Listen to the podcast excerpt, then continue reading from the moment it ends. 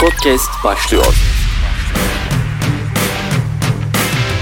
Merhaba arkadaşlar. Yepyeni bir podcast bölümüne hoş geldiniz. Bugün dördüncü bölümümüzü yapıyoruz ve efsane olacak. Bugün yanımda kimler var? Burhan ve Selman. Selman senden başlayalım. Nasıl gidiyor? İyi gidiyor. Bu bölüm için heyecanlıyım. Ee, bana da çok gelen sorular vardı sosyal medya, sosyal medya platformlarında. Birçok şey değineceğiz. Güzel olacak. Burhan biraz da senden bahsedelim. Nasıl gidiyor?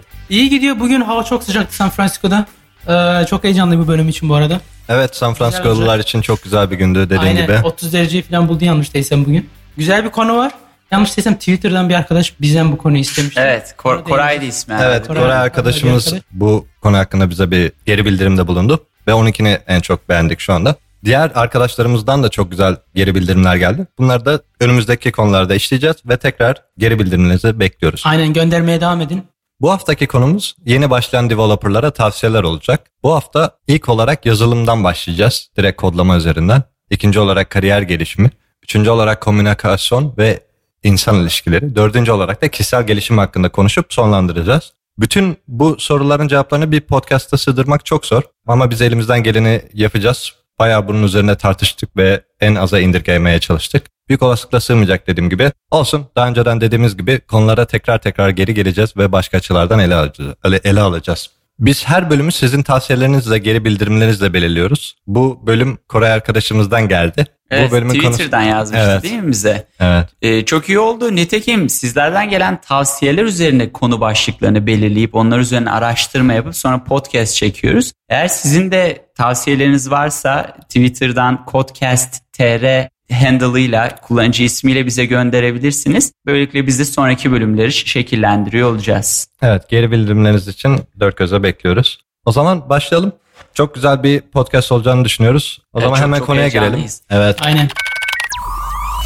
Direkt şeyden başlayalım öyleyse. Yazılım, bu kodlama, ilk kategori bu dört başlıkta ele alacağımız söyledik. Yeni başlayan bir developer hangi yolları izlemeli, neler yapmalı? Birincisi kodlama dedin e, Mehmet. Aynen. Aklına Orada- ne geliyor mesela senin? Kod, şimdi kod yazmak, şimdi ve- verilen en büyük tavsiyelerden biri mümkün olduğunca fazla kod yazmak. Fakat ki söylemesi kolay, yapması zor bir eylem. Siz gündelik hayatta zaten bir artık işimiz var. Ne yapman gerektiği belli. Sana görevler atılıyor. Fakat yolun başında tabii biz bu bölümde iki türlü şeyi ele al- alacağız değil mi? Birincisi mühendis olarak bir yerde çalışmaya başlamış, yazılım geliştirici olarak çalışmaya başlamış bir profesyonel ve hiç tecrübesi olmayan bir kişi. Yani bir arka planı olmayan bir kişi yazılım geliştirici olarak çalışmaya başladığında. Yani bu Evet. iki gruba da tavsiye vermeye çalışıyor Ve olacağız. ikisi de tamamen çok farklı olacak dediğin gibi. Evet. Şimdi bunlar arasında tabii artık işe başlamış birinin çok kod yazması kolay. Önünde proje var, görevler belli. İşte 3-6 aylık plan ya da işte bir, bir şekilde bu bulabiliyorsun ne yapman gerektiğini. Fakat bir firmada çalışmayan, kendi kendini eğitmeye çalışan bir geliştirici sizce ne yapmalı? Ne düşünüyorsunuz? Yani kendisini motive etmesi lazım bir şekilde. İşte çok kod mesela kod yazmak olarak şimdi ele alalım. Aha. Neyin kodunu yazacak? Şimdi ben hiçbir programlama dili Aynen. bilmiyorum. Bana ne tavsiye ediyor olacaksın sen? Yani illa bir şeyi sıfırdan icat etmek gerekiyor. Onun yerine var olan bir ne bileyim çok bilinen bir uygulamayı. Klonunu. seçtik. Aynen klonlayıp ne bileyim mesela en basitten Facebook mesela. Kendi başına Çok ya- büyük söyledin. Aynen Bir anda yani Facebook'un her Facebook şeyini deyince değil de. To do Aynen. uygulamaları. Yani bir to do uygulamasıdır. Bir teknik. Ama da ben, çok alçak oldu aslında. do uygulamasından ziyade gerçek anlamda böyle bir mesela logini olan. Ama dur daha ben hiç yazılım bilmiyorum. Ha hiç bilmeyen için konuşuyoruz. orada. Şu an evet öyle başladık. Ha, yani ben şimdi bana tavsiye veriyorsun ve kod yaz diyorsun. Şimdi ben hadi tamam ko, ko, Java diyelim bir dil seçtim kendime ve kısmen onu öğrendim. İşte döngü yapabiliyorum. İşte kondisyonlar ekleyebiliyorum. Ekrana hello world'lar yazıp bir şeyler yapabiliyorum. Şimdi biz bir sonraki adımım ne olmalı benim?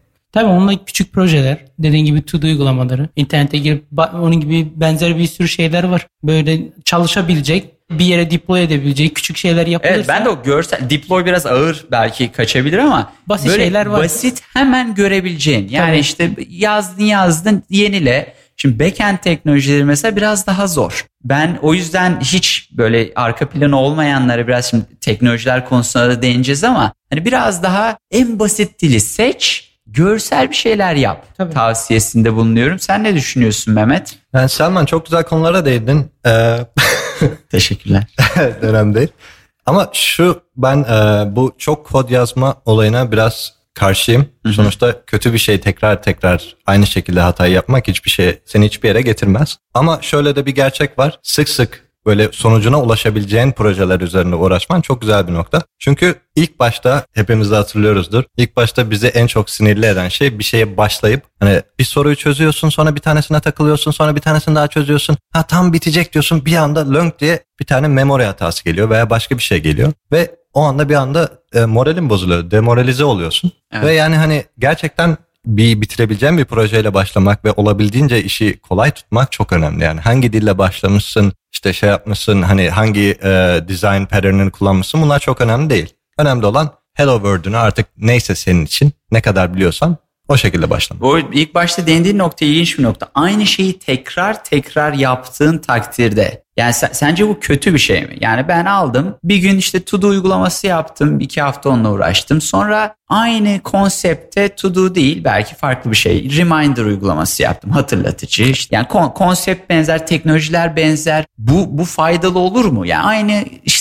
komponent işte diyelim UI şeyleri Ya oluşturuyorsun. benim gözümde şimdi ilk başta bir Hello World'den sonra to do yapabiliyorsan zaten o büyük bir step up demektir. Yani o İyi zor, işleri zorlaştırmışsın. Biraz ilerleme vardır. Ve zaten Hello World'den sonra to do'yu yapmaya başladıysan to do'nun bile iyi yapılış ve kötü yapılış şekli vardır. Hani Evet. ilk önce yaparsın sonradan neleri yanlış yaptın diye mesela internetten güzel bir to do app indirip Bakıp, evet, e, on- ondan örneklerinden neleri yanlış yaptığını veya neleri daha iyi yaptığını öğrenebilirsin. Evet, yani bir sonraki projede artık aynı mantaliteyle değil de artık bir üst mental seviyeye bir şekilde kendini geçirip tekrar bir proje atlamak ya da işte birden fazla belki proje aynı anda götürüyorsundur ama sürekli belki o hataları çünkü insan daha bir şey bitmiyorsan hataların farkına varmak da zor. Evet. Yani Çünkü ben hani hata mı yaptım bunun en iyi yolu bu mu? Yani yaptığın şeyin %90'ı muhtemelen çöp ya da hiç makul olmayan çözümler ama bilmiyorsun. evet. Onu fark etmek de zor oluyor. Özellikle bu son zamanlarda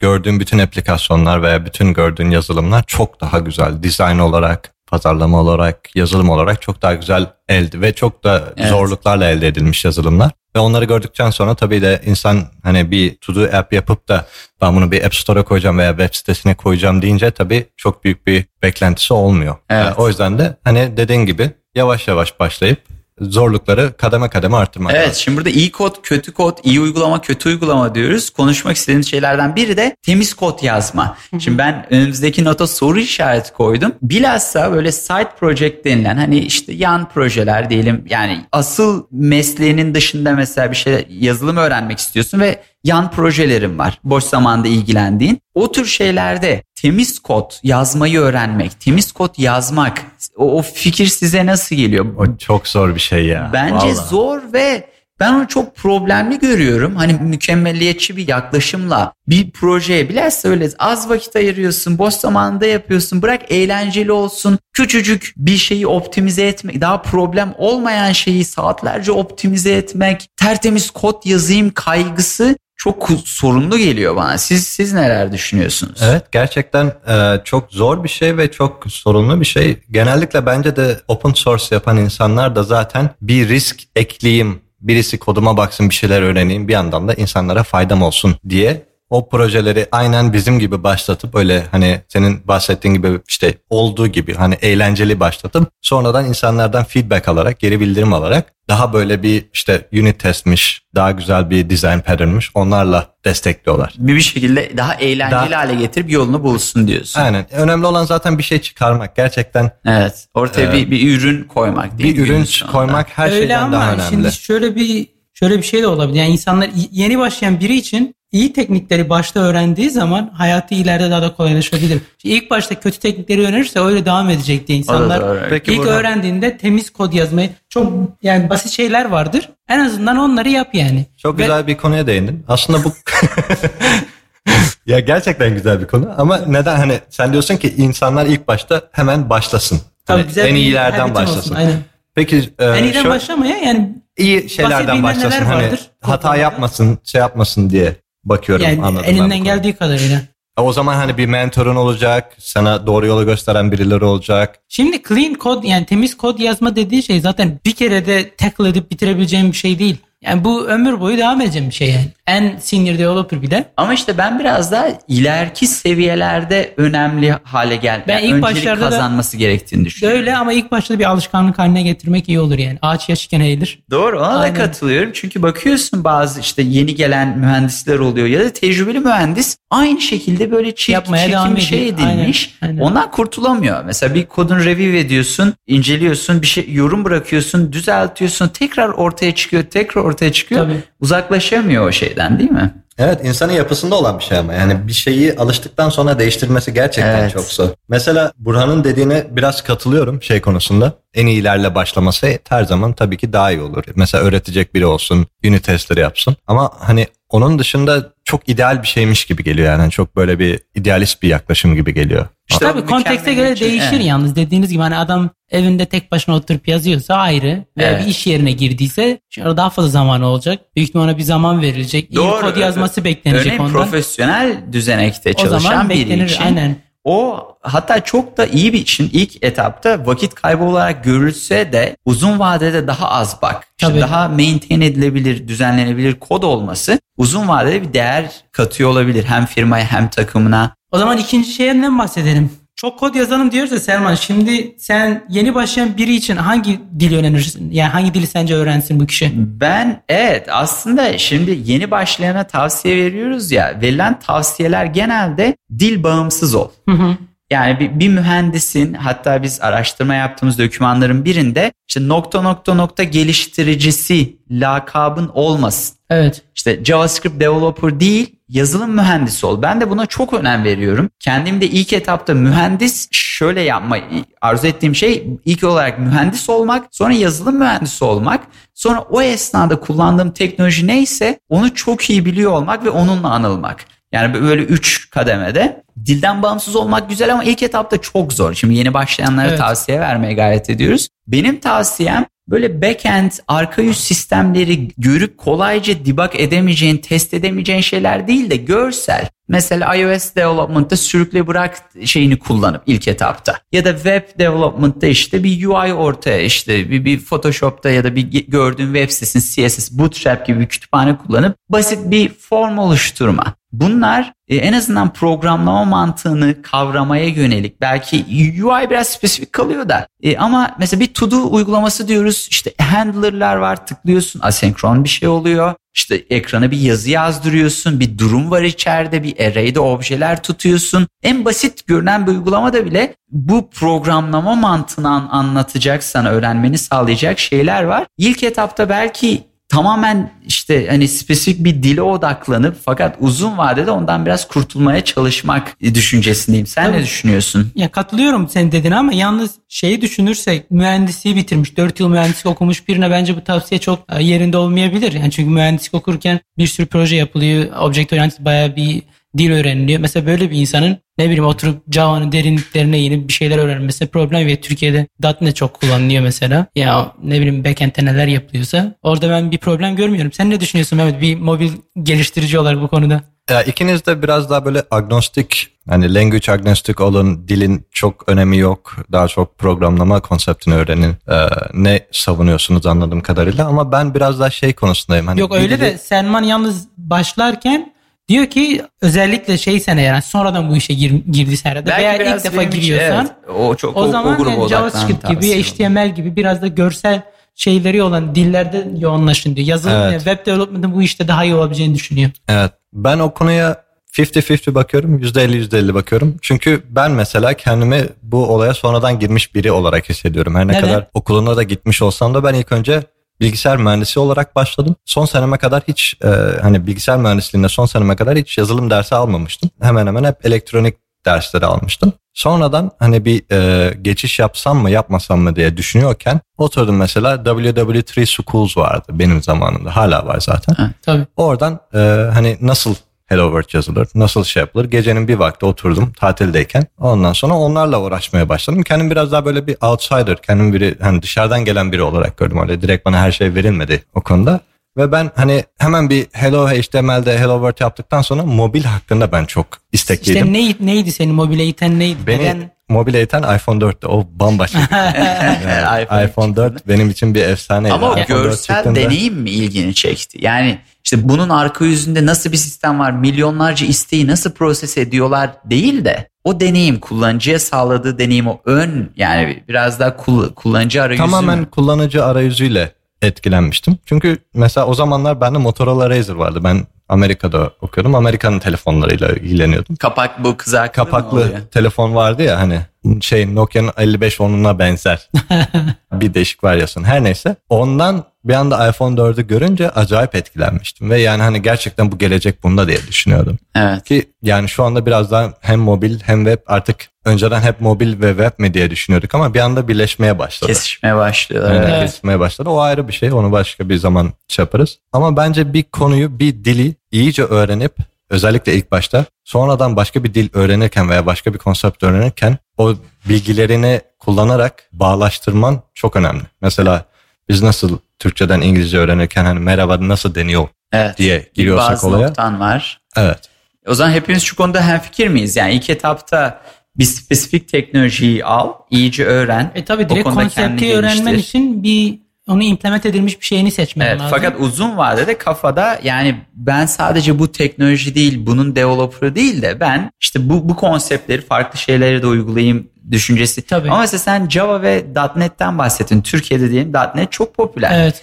E, bakıyorsun C Sharp Developer diyor kendisine ve o kütüphaneyi, fonksiyonlarını, her şeyini çok iyi kavramış. Şimdi bu ideal mi, değil mi? Yani ne, ne düşünüyorsun bu konuda? Türkiye'de de çalışma tecrüben var. Yani Yani Türkiye şartlarında gayet iyi para kazananlar Tabii. hani nereye koyuyorsun o spektrumda? yani biraz, biraz da şeyle ilgili işini yapabiliyor musun? Yani o kadar gerçek konularımızdan biri de şey yani her yıl yeni bir dil öğrenin diye bir tavsiye vermeye çalışacağız ama şimdi bir dilin Bilmiyorum ba- ben ben öyle düşünmüyorum. Aynen Sen yani öyle bir şey de var Sen ama yapıyor musun mesela? ben yapmıyorum. Kendim yapmıyorum ama yapmak istediğim şeylerden biri. Şöyle yapıyorum ben aslında da. Gerçi ona biraz daha değiniriz. Yeni duyduğum bir dili gidip biraz sintaksına bakıp bir hello world yapmaya çalışıyorum. Ama detayına girmiyorum. Sonradan Keşke biraz- mutlu olup kapatıyorsun. Aynen mi? sonradan mutluluk yapan dediğin gibi. Kotlin mesela vardı bir yere biraz onunla oynamıştım. İşte Ruby mesela bizim şirkette kullanıyor biraz onunla oynadım falan ama detayına girmedim. Neyse şunu diyeceğim. Mesela şöyle bir in- invest bir yatırım da yaparsan aslında C Sharp mesela biliyoruz ki Microsoft'un yıllardır yazdığı bir dil. Yani şey açısından bakarsan aslında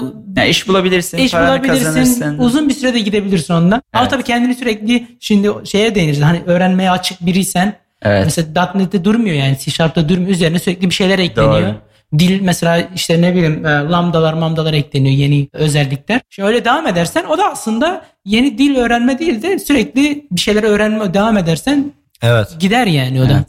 Evet. Şimdi o zaman özetlemek gerekirse önemli olan ilk başta bir projeyi bitirebilmen. Hani basit başlayıp üstüne e, zorluklar ekleyebilmen ve hani ilk başta dil e, çok önemli ama aynı zamanda da programlama konseptleri daha da önemli. Daha da önemli, Çünkü evet. elinde sonunda seni dil üzerinden değil de hani ne kadar programlama biliyorsun, bu bildiklerini ne kadar anlatabiliyorsun o tür şeyler seni Evet, daha ileri aşamalara götürecek. O zaman bir sonraki konumuza geçelim. Şey diyelim yani şimdi ilk başladın tamam bir şeyler öğrendin duracak mısın orada? Yani nasıl Tabii devam canım yani edeceksin? kapatacağım bilgisayarı gideceğim. Aynen yoksa kendini o, o öğrenme nasıl devam ediyor? Yani neler yapıyorsun? Mesela tekniklerden biri başka insanların kodunu okumak mesela değil mi? Çok güzel bir şey değindim. Evet çok güzel bir yere değindin. Hemen bunu söylemek zorunda kaldım. Buyur. Bir dakika üzerine açıklamak gerekirsek sonuçta hepimiz şu anda aynı aşamadayız. Hepimiz hani duruyor muyuz şu an? Hayır. Devam ediyoruz. Mesela Burhan sen nasıl devam ediyorsun? Ondan bahset. Yani direkt önümüzdeki şeyden değil de biraz da kişisel Aynen biraz daha böyle bir off the script biz olsun. Biraz daha kayıt dışı yapalım. Kendini geliştirmek Kendini açısından. geliştirmek için ne yapıyorsun mesela? Hani bu bir yılında yani ilk yılında programlamadaki ilk yılında da aynı şey. Altıncı yılında da aynı şey. Ne öğrendiğin değişiyor sadece. Nasıl öğrendiğin çok değişmiyor açıkçası. Mesela sen Tabii. başla ben sonradan devam edeceğim. Şimdi bu aslında kodlamaya mı girecek bilmiyorum ama yani şey işte medium.com mesela sürekli okuduğum bir şey. Yeni çıkan şeyleri kesinlikle okumaya çalışıyorum. Bizim şirkette güzel bir şey yapıyorlar. Haftada minimum 1-2 tane böyle technical şeyler var. Onlar Evet. hepsine girmeye çalışıyorum. Bazen alakasız şeyler oluyor. Ona rağmen Şirket içinde bir Şirket içinde ama şeyler tartışılıyor tabii. Mesela bir konseptler. aynı konsept bir teknoloji dışarıda kullanılan bir open source bir teknoloji. O tarz işte demolara girmeye çalışıyorum. Tabii follow up yapabilirsen çok daha güzel olur. Evet. Genelde yapamıyorum. Hani gidip evde yapılan demoyu bir de tekrar edebilirsen filan. Bu tarz şeyler kitap okumak mesela yine aynı güzel technical şeyler filan. Farklı konulara değineceğiz. Tavsiye ettiğin birkaç kitap var mı mesela programlama ile ilgili? Yani basit birkaç şey var. Mesela Java yazanlar için bir şey var. Daha iyi nasıl kod yazılır diye bir kitap var. İsimleri gelmiyor aklıma. Daha sonra şeye koyabiliriz. Onu sonradan ekleyebiliriz. Aynen. İşte Gang of Four'un bi- bilinen işte Design Patterns kitabı var. Evet. Ee, Herkesin bizim çok çok sevdiği. yakın bir arkadaşımız e, Ali'nin yazdığı bir kitap var aslında. Mimariler diye. O Tasarım, aslında evet. onu da koyabiliriz. Tasarım ve mimaride güzel. Ben onun birazını okumuştum. Fena değil o kitap da güzel. Onu da önerebiliriz. Onun dışında var yani böyle okuduğum kitaplar var. Güzel. Selman sen ne, ne düşünüyorsun bu konuda? Ben benim de bakış açım şöyle gündelik vazifelerimi ara- arasına dahil etmeye çalışıyorum. Örneğin bir görev aldım ya da görev almaktan öncesinden bahsedeyim. Ortada bir proje var fakat gereksinimler çok belli değil belki. Ya da ortada bir proje var gereksinimler belli fakat teknik açıdan farklı opsiyonlar var nasıl çözebileceğimize dair. O küçük kararlarda kendimi işte konfor alanı- alanımın dışında mesela iki çözüm var. Birisi kolay işte biraz daha kolaya kaçıp e, hile tarzında ya da böyle çok hızlı bir şekilde biraz Kısa yol çirkin- dediğimiz. kısa yoldan yapabilecekken e, gidip işte diyelim backend halbuki backend'de çok daha güzel e, backend API'yi değiştirip işte UI'da onu çok daha güzel modelleyebileceğim bir şey vardır. Orada ben diyorum ki tamam ben bu backend task'i de yapayım. Gidip backend görevini de üstleneyim. İşte gidip Go servisi kurmaya çalışıyorum lokalimde. İşte Go'da o konsept nasıl çalışıyor? O küçük kararlarda hep işte bir sonraki şey ne olur? Beni zora sokacak şey ne olur? Diyelim bir proje var, ortada kimse yok. Ürün müdürü rolünü üstlenip neden buraya bu butonu koymuyoruz? Ya da işte biri geliyor koyalım diyor. Niye koyalım diye düşünüyorsun. Yani hep o gündelik aktiviteler arasına sıkıştırmaya çalışıyorum. Çünkü diğer türlüsü çok benim kafamda mental olarak büyüyor. Yani bir kitap var baş, başucunda duruyor. 30-40 gündür 20 sayfa ilerledim. İşte Hayatının bir parçası ed- haline gelemedi yani. gelemiyor. Yani istiyorum ki iş yerinde iş ile alakalı gelişmelere devam edeyim. Fakat işten çıktıktan sonra bir kenara bırakıp biraz daha hobi amaçlı e, yani hayatımın diğer kulvarında işte kulvarlarda beni öne getirecek aktivitelere vakit kalsın düşüncesi var. Fakat ne kadar mantıklı henüz bilmiyorum. Sen ne düşünüyorsun? Ona gelmeden önce bu kitabın adını paylaşmak ister misin? Evet, e, Four, Four Pillars of Investment diye yatırımın dört yapı taşı gibi böyle düşünülebilir. Biraz daha kişisel finansını kendi kendine nasıl yönetebilirsin üzerine. Teknik olmayan bir kitap. Evet. Fakat işte az önce dediğim konuya e, biraz ya, yani böyle zaten bu- buna vakit bulamıyorken bir de gidip işte teknik kitapları okuyayım boş vaktimde. Hani ya- yapamıyorum niyeyse. Evet belirli bir e, düzeye geldikten sonra zaten iyice işler zorlaşıyor. Tekrar hani sıfırdan başlayıp bir şeyleri öğreneyim, yeni Evet. bir dili öğreneyim, yeni bir şeylerin hani başka bir bakış açısından yapayım demek gerçekten çok daha zorlaşıyor. Çünkü zaten bir şey biliyorsunuz ve vücudunuz ona hani zaten biliyorsun yap gitsin Evet. diyor. E, Benim bakış açımda ben aslında sana da katılıyorum sana.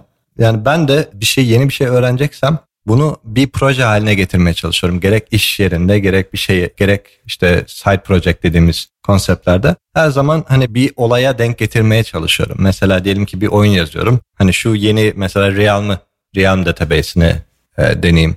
Hı hı. Hani bu sefer de farklı bir şey olsun. Veya işte Firebase diye bir konsept çıkmış. Belki de gerçekten backend'i yazmaya gerek kalmayacak tarzında. Nitekim yaptın değil mi bir proje? Evet evet yeni bir proje yaptım. Şu anda az mı fazla mı yakında çıkacak zaten. Onu da, Evet. onu da konuşuruz bir sonraki. Orada hiç backendsiz tamamen bu Firebase sadece işte bakayım nasıl oluyor Evet, deyip tamamen bir başladı. öğrendiğin. Acaba hani ilk başta hatta seninle konuşmuştuk. İlk önce bir Rails backend'i mi yazayım? Evet. Authentication'la mı Mesela uğraşayım falan şey filan. yok hani gidip işte yeni bir mimari öğreneyim Evet. demiyorsun. Elde bir problem var onu nasıl çözerim deyip gidip mesela yani o mimariyi öyle bir şekilde Aynen, öğrenmek ama çok dediğin gibi şeyde çok farklı oluyor. Hani sözünü kestim de burada Yani- şey çok önemli yani hani ne amaçla yaptın? Hani ben mesela şu anda bir şeyi öğrenmek tabii ki çok güzel bir şey ama ben o amaçla yapmıyorum. Ben bu ürünü ortaya çıkarmakla biraz daha böyle yatırım girişimci konseptiyle oraya giriyorum. O yüzden mesela benim e, bütün aklıma gelen sorunlar o karakter üzerinden cevaplanıyor. Bir yazılımcı değil de bir girişimci üzerinden. evet. Bu da çok aslında küçük bir farklılık olsa da çok fark ediyor. Evet ama bu işte her yani kişilerin kendini öyle bir karakterize edip kendi şeyini e, isteğini arzusunu karakterize edip öyle bir şapka takıp hareket etmesi Evet. kolay değil. Yani sen onda bir zevk tatmışsın bulmuşsun ama işte yeni başlıyorsun daha bilmiyorsun. Her şey zahmetli her şey sıkıcı Her şey zor sıfırdan başlıyorsun. Evet o biraz daha zor oluyor. Evet. Aynen orada bir önerim olacak benim yani yeni Evet. başlayıp böyle her şeyin zor geldiği dönemlerde e, Bırakın. ins- insanlar bırakmayın tabii ki de. İnsanların çekindiği şeylerden biri soru sormak. Evet. Yardım istemek. Yani bu ben hiç ayıp şey değil. Tabii ya- yardım isterken soru sorarken önce bir güzelce bir araştırıp konuyla ilgili şey diye bir terim var. Ee, Google'ı. Aynen önce bir? Google'ı e, read the uh, freaking manual diye bir şey var. RTFM.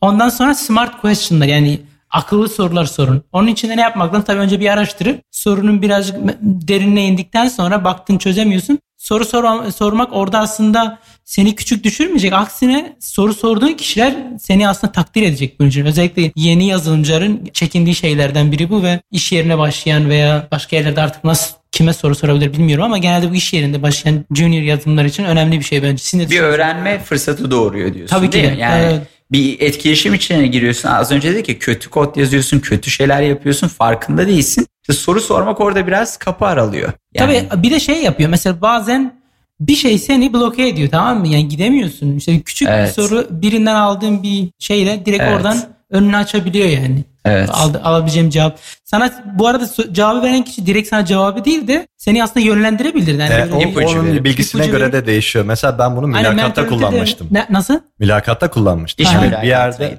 e, iş mülakatında kullandım ve geçtiğim mülakatlardan biriydi. Bana hiç böyle tamamen üniversitede unuttuğum bir konsept soruldu. Tabii. Ve onu çok iyi olmadığım bir dille çözmem gerekiyordu. Ve o dili hani az çok biliyordum mesela. Her- Her dil az çok aynıdır. Bir for loop vardır, işte variable vardır, memory management vardır. Ama hani bir yerde takılmıştım. Özel bir şey istiyordu. Ve onu sordum. Hani bir yarım saat uğraştıktan sonra sordum. Ve yarım saat mülakat zamanında nerede çok önemli bir zaman evet, yani. Hani bir süre. Ondan sonra hani bana cevap vermemi istiyor musun dedi. Evet dedim. Hani bildiğimiz kredi aldım. Resmen bankadan kredi çekermiş gibi. Ondan sonra şuraya bak dedi. Hani direkt cevabı da vermedi. O e, Aynen. hani bunu tavsiye eden kişinin tecrübesine de göre de değişir ve onu şey yaptıktan sonra da o bilgi aldıktan sonra da hemen onunla ilgili şeyleri Google'layıp çözüme bulabilmiştim. Geçmiş olman güzel. Tabi bu yardım alma şeylerden bir tanesi de belki soruyla yardım alabileceğin gibi. Şimdi kodlama konusundayız hala. Bu yeni başlayan Evet, tavsiye evet. 4 ana başlıktan birincisi kodlamada kod review dedikleri yani kodun incelenmesi yani sen bir projen var kodunu inceleyecek yani sen kodunu master branch'e diyelim işte ana branch'e kodu birleştirmeden önce ya ben böyle bir kod yazdım inceler misin diyebileceğin o fırsatların ol- olması oluşması e, güzel fakat o da tabii kolay bir süreç değil. Yani kodunu herkesin görmesi, takım arkadaşlarının irdelemesi, yorum bırakması Bir lüks açıkçası. aslında bir lüks ama Aynen. o gözle Mesela şu anda bakamıyorsun. benim çalıştığım takımda kimse yok bunu yapabilecek. kod review alamıyorsun. Aynen code review alamıyorum. Hani yapmam gereken şey arkadaş edinip başka takımlardan benim e, de şu kodlarıma an benzer review bir etmesi. durum var, Her ne evet. kadar hani istiyorsan 10 yıl ol, istiyorsan 20 yıl ol. Her zaman ikinci bir gözün e, koduna bakması lazım. Hani senin o andaki düşündüğün şeyle yazdığın şey genelde farklı olabiliyor. Ben hayatta yapmazdım ha. Merge eder giderdim. Direkt master branch'ten yapıştı değil mi? Branch bile oluşturmam. Düşünün master'ı direkt çeker. Master'dan yapıştı. Ama Tabii, büyük şirketlerde ya bir, birileri gelir Tabii, hesap tabii, şaka sorar. Evet. Yani e, Elbet bir gün burada? hesabını sorarlar senden. Gel- Genelde zaten e, GitHub'larda zaten code review dediğimiz şey GitHub'la çıktı. Eskiden e, SVN falan varken kimse oturup kodları review etmiyordu. Gerçi var, var mıydı? Bir UI bilmiyorum ne şekildeydi ama U- UI var yani şeyler var da tool'lar var. Desktop tool'ları falan. Konsept yoktu belki de. Pull request konsepti yok ama branch branch çekip kodlara bakılıyordu yanlış değilsem. Yani bir biraz daha üst seviyedeki insanlar bakıp kodlara bakıyorlardı. Ama işte kodlar commit edildikten sonra bakılıyordu genelde. Yani bu branch mantığı yanlışlarım çok yok şeylerde SVN, SVN, CVS bilmem nelerde. Yine belki kritik şeylerde yine işte falan gönderip sonra Aynen. kendi lokaline branch alıp sonra bir diff yapıp ne yapmış? E çünkü yani çok kritik projeler de var. Yani Tabii, tabii. geçmişte yapılan. Neyse bunun- şuna getirecektim sözü. GitHub'la başladı bu işler. GitHub'da da şimdi artık geliştiriyor ki GitHub kendini bu arada. Sürekli yeni feature'lar ekleniyor, yeni özellikler. Onlardan biri de seni contributor olarak ekleyip mesela merge'ü kapatıyorlar. Merge'ü sadece iki tane approval alabildiğinde yapabiliyorsun. Evet kurallar Gibi aynen. koyabiliyorsun. Ee, gibi kurallar falan var. O yüzden insanlar çok önem veriyor yani bir kod e, merge edilmeden önce en az farklı dört tane ayrı gözün görmesi lazım yani senin dışında. Code review olarak başladık konuya. Hani code review'un önemlilerinden, faydalarından, vitaminlerinden bahsettik ama çok güzel bir konu olduğu için code review'de nelere dikkat edilmeli ondan da bahsetmek lazım. Tabii, tabii. Hani gerek yeni başladın gerek hani şu anda belki bir zorluk yaşıyorsun. Bunlara da çok dikkat etmek lazım. Sen bu konu hakkında ne düşünüyorsun? Sen nelere dikkat ediyorsun? Ben başkasının kodunu incelerken. Başkasının kodunu incelerken ve e, hani sen bir şeyi submit ettiğinde bir şeyi hani bir kodu Sana review geldiğinde ne yapıyorsun? sana review sana review geldiğindeki davranışların Evet yani şimdi kişisel algılamamaya gayret ediyorum fakat tabii bazı noktalarda zorlanıyorsun. Bilhassa Evet. ne kadar kıdemliysen, ne kadar kıdemin artıyorsa sana gelen geri bildirimleri tamamen realistik, objektif bir şekilde kabul etmek zor olabiliyor. Peki politiki mi oluyorsun? Yoksa hani biraz daha böyle hani egomu Yo şöyle kendime kızıyorum. Yani gerçekten bariz bir hata varsa ve onu tekrar tekrar yapıyorsam bu beni rahatsız ediyor. Yani bu hatayı tekrar alışkanlıklarını değiştirememen seni Evet. rahatsız ediyor. O rahatsız eden şey o. Yani o insana kızma ya da o yorum bırakan insana değil de biraz da kendine kızma belki olabilir. İşte temiz Fakat- kod yazma alışkanlığı olsaydı başta. Fakat stilistik şeyler var. Diyelim buraya fazla enter koymuşsun ya da Ama, o Ama de enforce biraz da sinir olmuyor musun? Ama Hani bazı mesela dillerde bir sürü mesela- linter e, konsepti var. Her dilin linter'ı var. Hani ama mesela bir anda autocorrect yapıyor senin için. şirkette yani bir Go repository'si var işte Enforce edilmiyor. e, nerede enter yapacağını enforce edemiyorsun. Çok basit değil onu e, enforce etmek. E şimdi bir mühendis gidip Peki başka neden mühendisin öyle bir zor zorluk var şu anda? Onu da merak ettim. Teknik detayını çok bilmiyorum açıkçası. Lint kuralları var fakat belki kullanılan GoLint mi artık adını da çok hatırlayamıyorum. Onun sağlamadığı belki özelliklerden bir tanesi hangi ifadelerden önce ya da sonra yeni bir satır gelmeli. Evet. Sanırım bu yok bilemiyorum.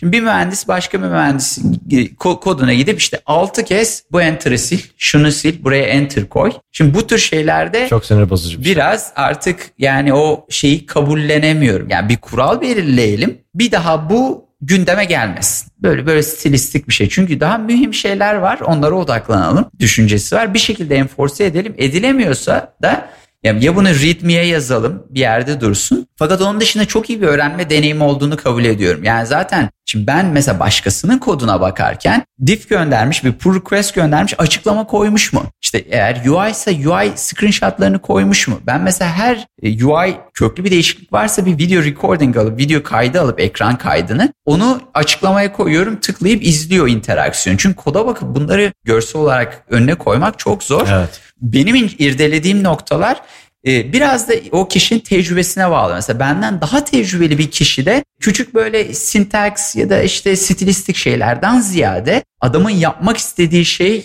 gerçekten efektif yapmış mı? Gözünden kaçırdığı bir şey olmuş mu? Tamamen yüksek seviye şeylere odaklanırken daha az tecrübeli, çok daha güvenmediğim o güven duygusu oluşmadığı kişilerde de dili iyi kullanmış mı? İşte orada gereksiz bir döngü mü koymuş? Değişkenleri nasıl tanımlamış? Performans onu oraya alsak nasıl olurdu? Bunu acaba server side'da mı çözmeliydik? Bunu acaba backend'de mi çözmeliydik? Daha çok hani bu tür spesifik şeylere değinmeye ve onları göz önünde tutmaya çalışıyor. Evet.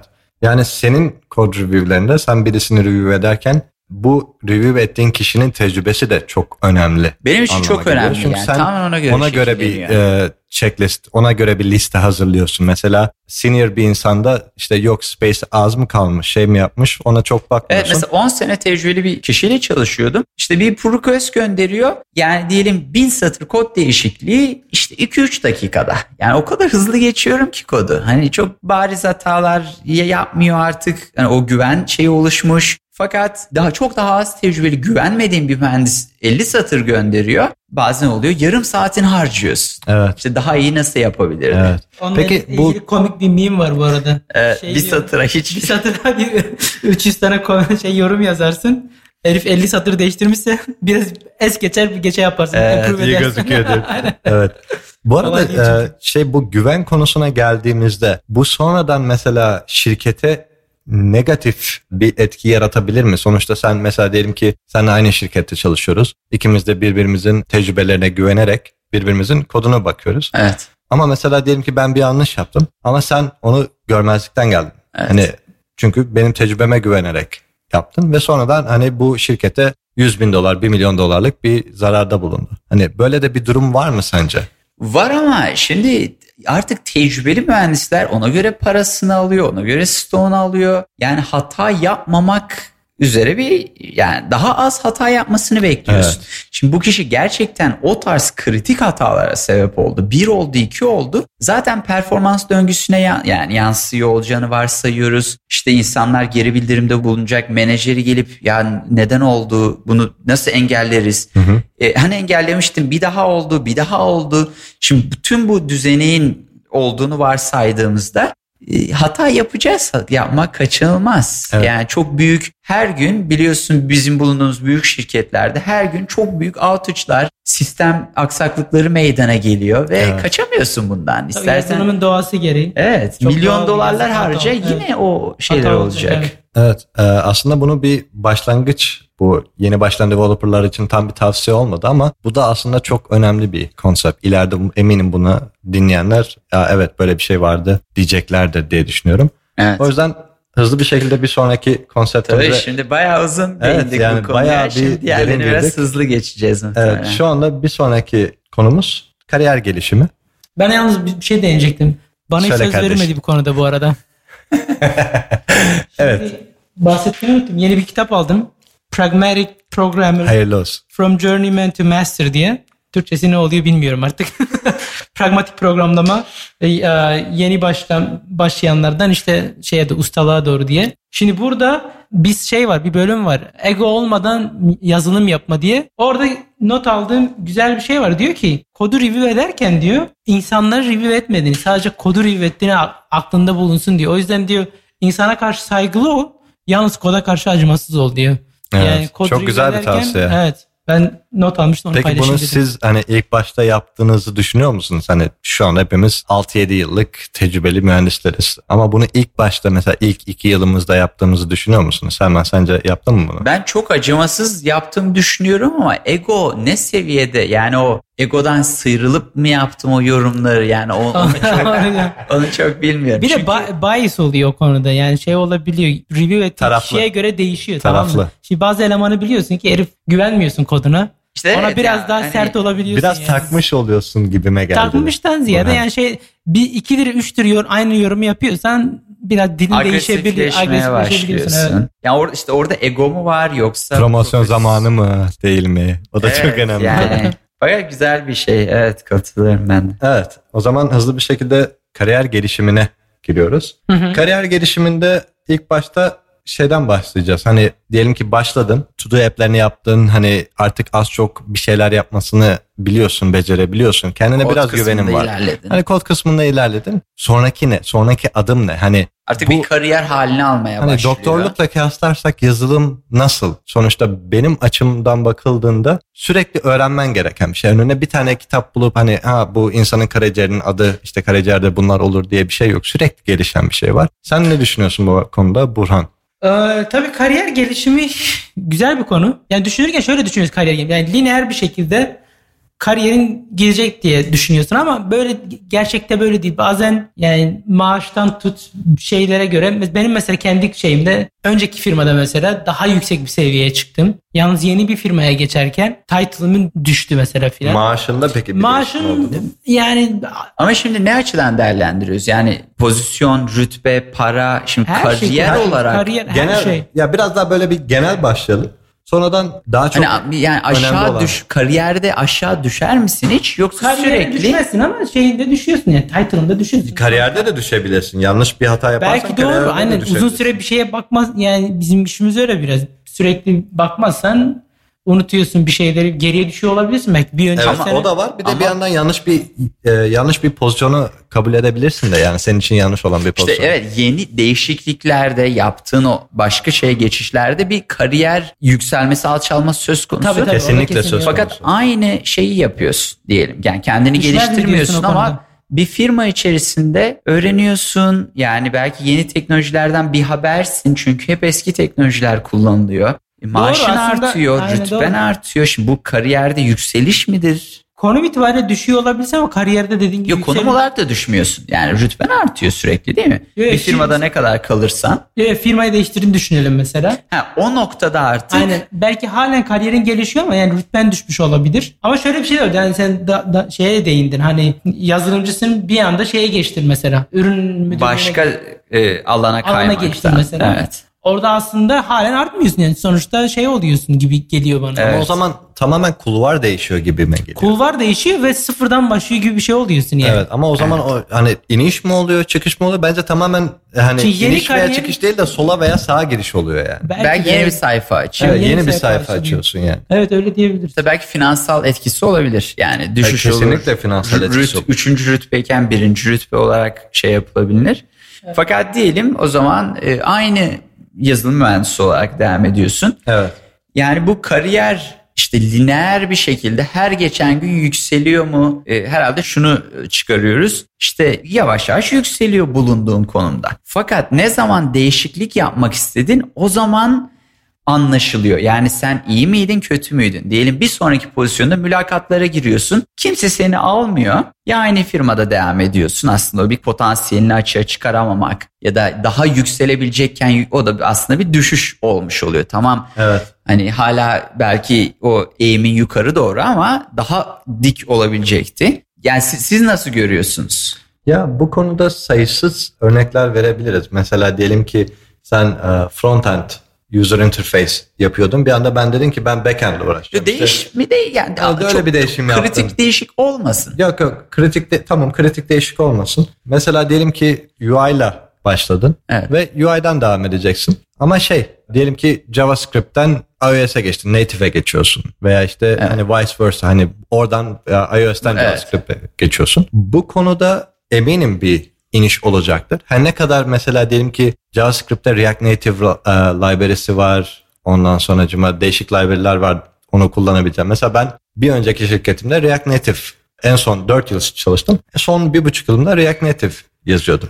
Evet. Daha önceden iOS yapmama rağmen. Ama şu anda tamamen iOS ekosisteminde çalışıyorum. Yaklaşık bir 6 ay kadar sırf iOS çalıştım bunu yapabilmek için. Eğer yapmamış olsaydım kesinlikle bir düşüş olurdu. İşte herhalde Belki de öyle işi de- değerlendirmek lazım. Yani onu yapmamış olsam ya da Evet. başka şey yapıyor olsam. Şimdi hepimiz en kısa sürede en iyi konuma ulaşmaya çalışıyoruz. Aynen öyle. Hedefimiz o. Sonuçta o. İşte burada bir fırsat maliyeti var o zaman. Yani ben şu an tamam kariyerim belki gelişiyor, fena değil. Fakat en iyi kariyer mi? Yapabileceğim en iyi kariyer yolunda mıyım şu an? O istikamette mi ilerliyorum mu diye sorgulamak lazım belki de.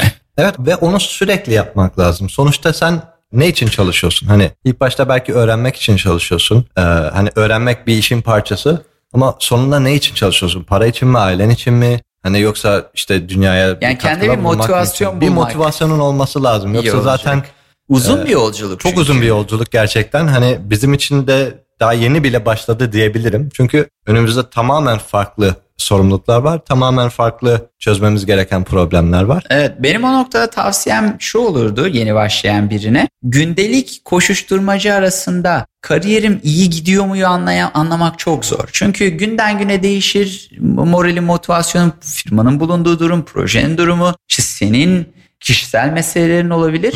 Ondan ziyade 3 ay işte 9 ay, 15 ay böyle daha uzun vadeye baktığında mesela geçtiğimiz 6 aya baktığında ben ne, ne tür yeteneklerimi geliştirdim. Yani Evet. biraz da o uzun vadedeki şeyi sürekli sorgulamak. Evet. Güzel Onun olabilir. için de şey mi yapmak lazım acaba yani kendine hedef mi belirlemek lazım? Burada Mesela gol- şirketten gol çıkarken diyorsun e, şirkete başladığında hani şey mi demek istiyorsun? Aynen, şirkete başladığında ya, "Ha, ben bir sene belli." sonra çıkacağım veya bir buçuk sene sonra Ya, ya çıkacağım. Öyle. Yok, yok, hedefi yok, onu de işte şu şu teknolojiyi de öğreneyim. Kendimi bu konuma getireceğim.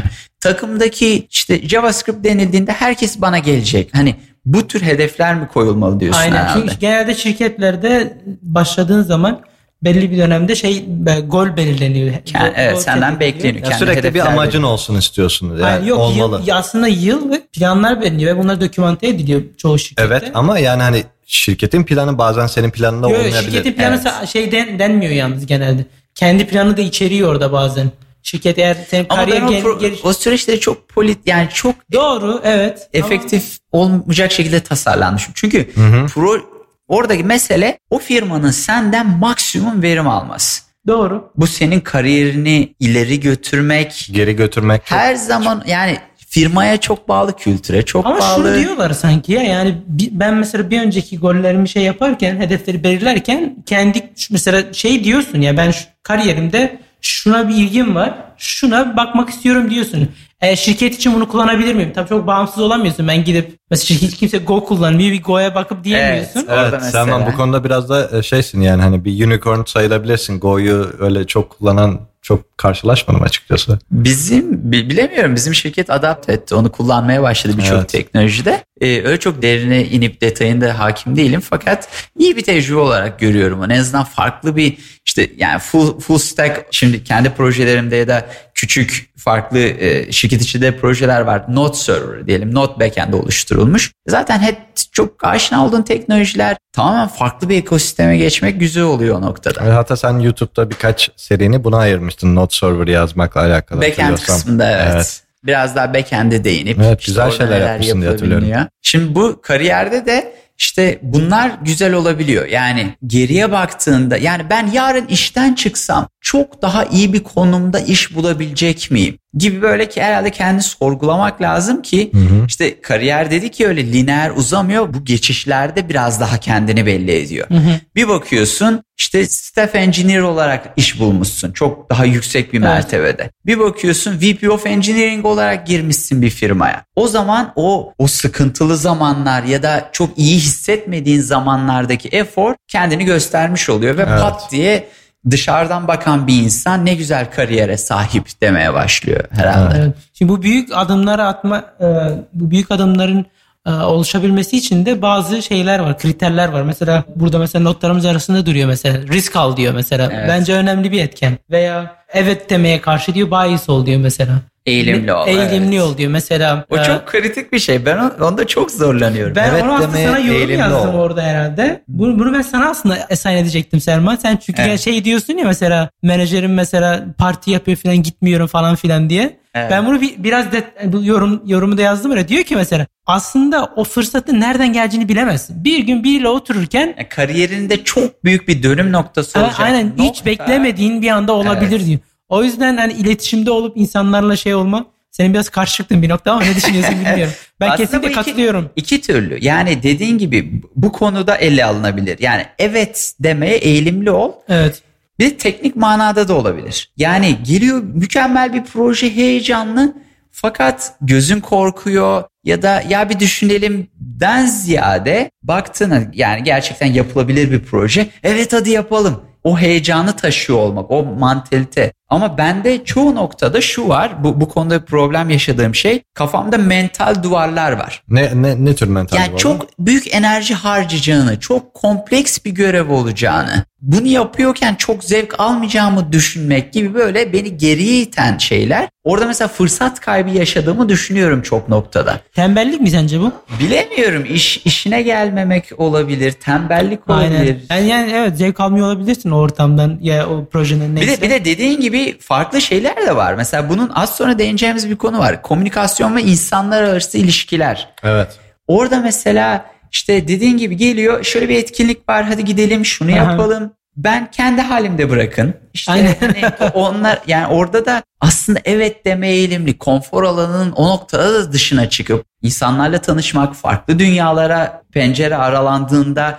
tamam deyip onları deneyimlemek de güzel olabilir. Benim aslında eşim seninle aynı şeyde karakterde biraz. O da zorlanıyor biraz Ee, işte şirket içinde yapılan işte partiler olsun yemeklere filan davetlere. Ben Sosyal ona- etkinliklere. Sosyal etkinliklere gitmemeyi tercih ediyor. Evde gelip işte ben de çay içmeyi Kendisi tercih olamayacağını düşünüyor. Aynen değil mi? yani zevk Ama- almıyor şey dışa oradaki Evet. insanların şeyinde sohbetinde falan. Ben ona sürekli şeyde bulunuyorum yani telkinde ya tavsiyede bulunuyorum. Git diyorum Teşvik. yani teşvik ediyorum evet. Yani çünkü iş ortamı dışında geliştirdiğin o ilişkiler biraz daha farklı oluyor. Orada insanın işinden ziyade özel hayatıyla ilgili bir şey öğreniyorsun. Farklı bir bağ oluşuyor orada. Ama Ve şöyle in- de bir şey var. Evet. Lafını kestim özür dilerim Yok. ama insan bir tavsiye ben okudum. İş arkadaşlarının kişisel hayatlarını kesinlikle öğrenme ve bilme. O noktaya getirme. Çünkü her insanın ideal olmayan özellikleri var. Değil mi? Yani karakteristik. Bence işten işe göre çok değişir ya. Bizim işimiz yani var var. Yani Evet. dünyaya bakış açısı Ya illaki vardır. İllaki var. illaki var. Hani Ve ne kadar kişisel interaksiyonun artarsa o kadar ideal olmadığını düşündüğün sana tez, senin düşüncelerine aykırı fikirlerin olduğunu keşfedeceksin. Ama Değil mi? bu Bu şeyden kaçmak gibi bir şey değil mi yani? Hani sonuçta şey gibi hani bir şeye son kullanma tarihi koymak gibi. Oraya gelme diyor yani. Hani o kişi hakkında o kadar çok öğrenme ki çünkü aynı yerde çalışmak zorunda kalacaksın. Evet. Çünkü ama senin robot da profesyonel değiliz yani. ilişkini Şimdi öyle mi? İnsanız sonuçta böyle ilişki. Evet yani ama öyle ben bir durum var. bakmıyorum. İş Sen yerine geldiğimizde herkes İş üniformasını giysin herkes. profesyonel. İş şapkasını taksın. Big Brother direkt. Evet. O, o işime geliyor nedense. Çünkü yani daha, daha efektif sen? daha efektif. Çünkü bakıyorsun iş yerinde işte gidiyor iki saat onunla muhabbet ediyor. Bununla oyun oynuyor. Onunla şey yapıyor. Ense şaplak. Evet yani ama e, günün sonunda bu profesyonel yani firma var ortada sana para veriyor. Şöyle düşün sen kendi firmanı kurdun. Bunlara müsaade edecek misin? Ne kadar edeceksin? Yani Ya hani- benim tabii kişisel görüşüm farklı biraz da. Kendi firma değil, kendi firmam değil. Şimdi bu O çok ayrı bir açtı Aynen ya. bahsettiğimiz bu firmalar yani mesela senin çalıştığın firma milyar dolarlık firma yani. Sana hakikaten emeğinin karşılığını veriyor mu mesela? O, o, Şimdi o, de, o da o apayrı konulara, bir konu. Neyse o konulara bence hiç girmeyelim bugün. ama evet hiç hiç çok- çok Çok hakkını veriyor mu? Arkadaşlar hani şirket senin olsa arkadaş o, o insanlara Evet. izin verir miydin? Çok derin konular. Aynen. Şimdi Bence ben- onları farklı bir podcast'ta ayarlayalım. Oo, güzel olur. Ha, geri bildirim alırsak, geri bildirim aynen, alırsak. Aynen. Ben şimdi bu bahsettiğim kitaptan bir bir anekdot daha vereyim mi? Gollerden bahsettik. Şimdi bu kitaptan e, aynen hedef belirle tarzında bir bölüm var. Burada bakayım bir 3, 6, 8 tane şey belirlenmiş. Hedef belirlenmiş kişisel hayatınızda yeni başlayan yazılım, yazılımcılar için. Bunu ben isterseniz okuyayım. Bakalım kaçına katılacaksınız, kaçına katılmayacaksınız. Böyle bir şey yapalım. Şimdi ilk dediği şey diyor ki her yıl en azından bir dil öğrenin diyor mesela. Tamam. Yorumlara Katıl- sonra Yok direkt ben, Katıl- ben de kısa keselim. Evet veya hayır diyelim. Aynen öyle doğru. Hayır. Ka- hayır, Hayır, mı hayır. diyorsun? Hayır diyorsun. Hayır. ben öğrenmenin skopuna bağlı diyorum. Yani Ha, ne kadar bir- yani? Ne kadar hani Öyle, hello world öğrenmenin gereksinimine bağlı. Ben. gereksinimine Neyse, hayır bağlı. dedik, Aynen hayır bakalım. diyoruz. Ya gidip mesela Çin'e git Çin'e gidecek gitmeyeceksen Çince öğrenmenin hani güzel bir şey. Öğrenebiliyorsan ne mutlu sana ama çok bir anlamı yok gibi. Fırsat maliyeti var. Fırsat, Çünkü başka aynen. şey öğrenemiyor olacaksın Evet, onu yaparken. Tamam bunu hayır dedik. Peki her çeyrekte bir Üç e, tek- bir. teknik bir kitap okuyun diyor. Ha yalan. Güzel Tamam. olur. Yalan mı? Külliye. Yalan. Güzel olur. Güzel olur. Hayır. Ya şimdi o kitap 1990'larda yazıldı hatırladığım kadarıyla. Belki o zamanlar çok iyi ama şu anda mesela her gün bir tane Medium postu okuyun. Daha mantıklı. Ha, adapte Ona katılabilirim. Tabii onu şey yapabilirsin Ya, ama kusura bakma da bu arada herkes mühendisiz yani herkes yani Ama şimdi şöyle teknik bir kitap dediğin zaman yani Baştan şey sona bayağı aldım. büyük. Aynen. Evet. Şimdi medium postuna dediğin özet geçiyor adam yani. Üç beş Oturup- dakika. ya üç beş Medium dakika- postuna göre değişir yani. Ben Yani yarım En- saatlik Medium postu gördüm arkadaşlar. 12, saat, e, 12 dakika mı en Yok fazlası? 30 30 40 dakika Hiç var. görmedim ben. Ya ben olsun gördüm. 30 40 dakika olsun. Görmez Kitap- olaydım. Aynen. kitap dediğin şey Tamam benim devam edelim. Aynen. Mesela üçüncüsü de demiş ki teknik kitapların yanı sıra teknik olmayan kitaplar da okuyun demiş. Evet buna katılıyorum. Katılıyor musunuz? Tamam, tamamen Bu katılıyorum. kişisel gelişime giriyor katılıyorum. Evet, Evet. sen de okuyorsun, Buna ben de şey okuyorum. yapıyor. Burhan da okuyor. Ee, dersler alın diyor. Ne tür e, teknik manada mı? Yani kendi e, lokal şeyinizde. Daha iyi bilenlerden Yo yo yo. İşte bu community college diyorlar ya. işte Üniversiteler. üniversitelerde, Üniversiteden şeylerden. Sta- iTunes'dan Stanford dersi almak gibi bir şey yani. güzel Aynen. olabilir evet. Ders, Evet. Aynen. Bir Evet. işi teknoloji üzerine. Mesela machine learning dersi almıştım. Ben çok hoşuma gitmişti. Ama işte bunlar kariyerde seni ileri git götürür mü hep sorgulanabilir Tabii o, şeyler. o bir Uygulanabilir trade-off'a denk geliyor. lazım. Yani bu bir yani tartıya denk geliyor. Tabii Amerika'da bu arada bunlar çok kolay. Yani Türkiye için belki geçerli olmayabilir. ya da İngilizce konuşana. Evet, İngilizce, bilen. konuşana bence daha. İngilizce önemli. konuşan. Hani Çünkü burada Türkiye'de de her şey şu community anda az college çok- biraz açalım isterseniz. Bu community college dediğimiz bir muhabbet var. Çok ucuza, çok güzel dersler alabiliyorsun. Hemen Yaklaşık- kayıt olup Kayıt olup, 3-5 evet. Türkçe karşılığı şey değil miydi ya? Dışarıdan eğitim neydi? Meslek Uzaktan eğitim değil de- gibi Hayır, değil de hayır. biraz daha farklı bir konsept. Neyse ona girmeyelim. Neyse. Neyse. Diyor ki e, yerel e, kullanıcı gruplarıyla diyor şey yapın, participate edin. E, iletişim- Yani meetup'lara gidin, Meetup'lara etkinliklere gidin, katılın. aynen. Siz Türkiye'de gittiniz mi hiç meetup'lara filan? Ben ona biraz yani Katılıyor musunuz bu arada? Tabii, çok, tabii, çok soru şey. ben katılmıyorum. Katılmıyorsun. Çok, çok, yani çok Ben katılıyorum. Zamanında çok gittim ama ben girişimcilikle ilgili gittim. Yani o biraz daha farklı. Aa, evet katılıyorum. Katılıyorsun. Katılıyorum. Yazılım da olsa da aynen. Yazılım da olsa Ben çok az katılıyorum. Zamanında ona da gittim çünkü. Ama faydası gördüm. Çok Faydasını gördüm. Yalan kişilikler, karakterler de var. %90'ı yalan ama İşte %10'u için gidiyorsun. Evet. O %10'u hayatında bütün değişiklikler yapıyor. Seçici Örnek olarak lazım. benim mesela ilk kurduğum şirketteki co-founder'ımı ben şeyden buldum. O, o şekilde buldun O şekilde hani Evet. öyle bir konuşmaya gittim. Orada orada konuşurken aman ne kadar Kendi dünyanın saçmaydı çok derken. dışına çıkıyorsun. Evet. Farklı bir perspektifi yakalayıp Evet. Ortak bir konu yakalıyorsun. Evet. Başka tanımadığın insanlarla yani. Öyle bir şey. Evet. Bir sonraki diyor ki farklı ortamlarla deneyimleyin diyor. Yani aslında şey demeye çalışıyor detayını okuduğum zaman comfort zone'unuzun Dışına çık. dışına çıkın diyor. Rahat olduğunuz Evet, şey. ben buna. Ne diyor şey mesela? gibi Aynen yani. Hani her yıl yeni bir şey öğren, her yıl Yeni bir şey öğrenmekten ziyade deneyimle diyor. Mesela hiç e, Hayır deme. Ubuntu kullanmamışsan ona bir git bak diyor. Sürekli ya mesela- mental olarak kafanda bir bariyer var ve hani Aynen. Tembelliğine Sen, de senden bir örnek korkuna verebiliriz aslında. Mesela sen sürekli Vim kullanıyordun.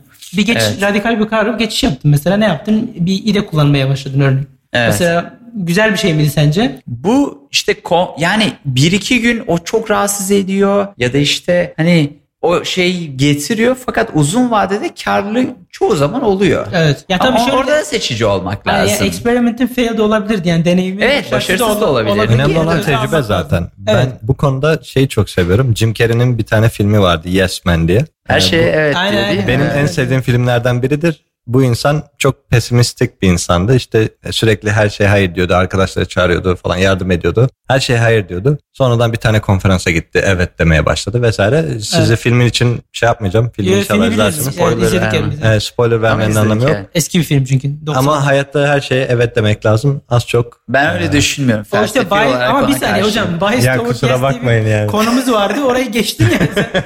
ne yapın yatıyor muydun orada? Hayatta her şeye Neyse. evet demek lazım. Neyse devam et. Eksperiment alakası var mıydı bunun ben anlamadım çok.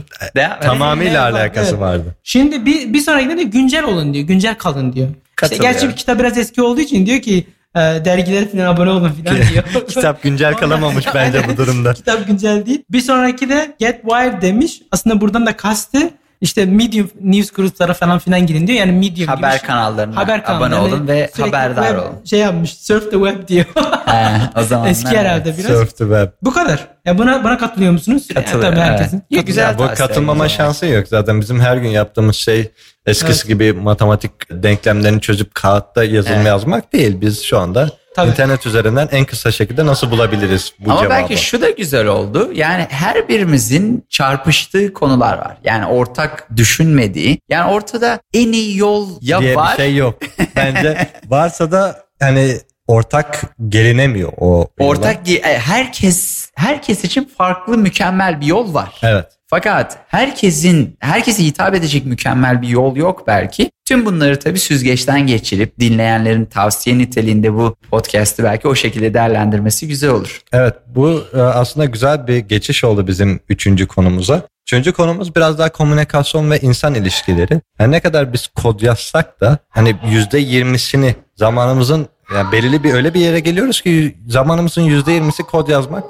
Geriye kalan zaman da daha çok toplantılara gitmek, insanlara hani bunun neden böyle olması gerektiğini anlatmak. Anlatmakla Hani geçiyor. kararlarını savunmakla geçiyor. Evet. Ve bu insanlarla da senin belirli bir yere geldiğin zaman bu insanları da arkana alman gerekiyor Evet. ki ilerleyebilesin hiçbir sorun çıkmadan. Yani bu konuda ne düşünüyorsun? Bu konu Selma? işte bak burada az önce dediğimiz şeylere değin- değiniyor olacağım belki ama insanlara hitap etme, hikaye anlatma becerisi, onları senin vizyonuna dahil etme, onları heyecanlandırma. Bu insani bu ilişkiler, insani bu karakteristik özellikler eğitilebilir şeyler. Hiçbirimiz mükemmel bir şekilde ikna edici o kabiliyetle dünyaya gelmiyoruz. Sonradan öğreniyorsun. Karizma işte o hitap insanlar önündeki duruşun, insanlarda bıraktığın o intiba işte oralarda bunlar hep geliştirilmesi gereken hasletler insanda. O konuda üzerine gidip kafa yorup Evet.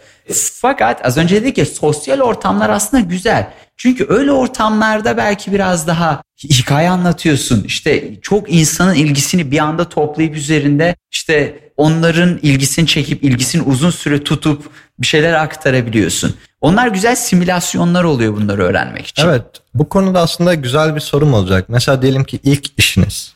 İlk işiniz, iş başvurusunda bulundunuz çok güzel gitti. Telefon konuşmasına geçtiniz veya direkt sizi on-site'e çağırdınız, şirkete çağırdınız. Sizinle direkt yüz yüze konuşma yapacaklar. Hani burada ne kadar konuşmak önemli veya hani bildiğini aktarmak önemli. Mesela hani bir insan daha çok algoritmayı çözmeye mi uğraşsın yoksa öğrendiklerini mi anlatmaya çalışsın? Hani burada komünikasyon skillleri ne kadar değer geliyor? Ama işte orada da sıkıntı yeni başlayan bir insanın Evet. daha o konuda çok ileriye gidememiş olması gayet normal. Yani hiç teknik bir manada biriyle oturup tartışmamış olabilir. Çünkü yeni başlamış kendi çapında bir şeyler yapıyor. Çok da üzerine gidilecek bir konu değil bana kalırsa. Hır, kendini hırpı. Çünkü o biraz daha yaparak öğrenecek bir şey ve tek başınaysan insanlar arası ilişkilerini o noktada nasıl geliştireceksin? Fakat ben bin tane mülakata girersem tamam bilmiyorum ama öyle bir ortamım da yok. Fakat her gün üç tane firmayla konuşup mülakatlara girip insan kaynakları personeliyle konuşup ikna etme işte teknik meselelerde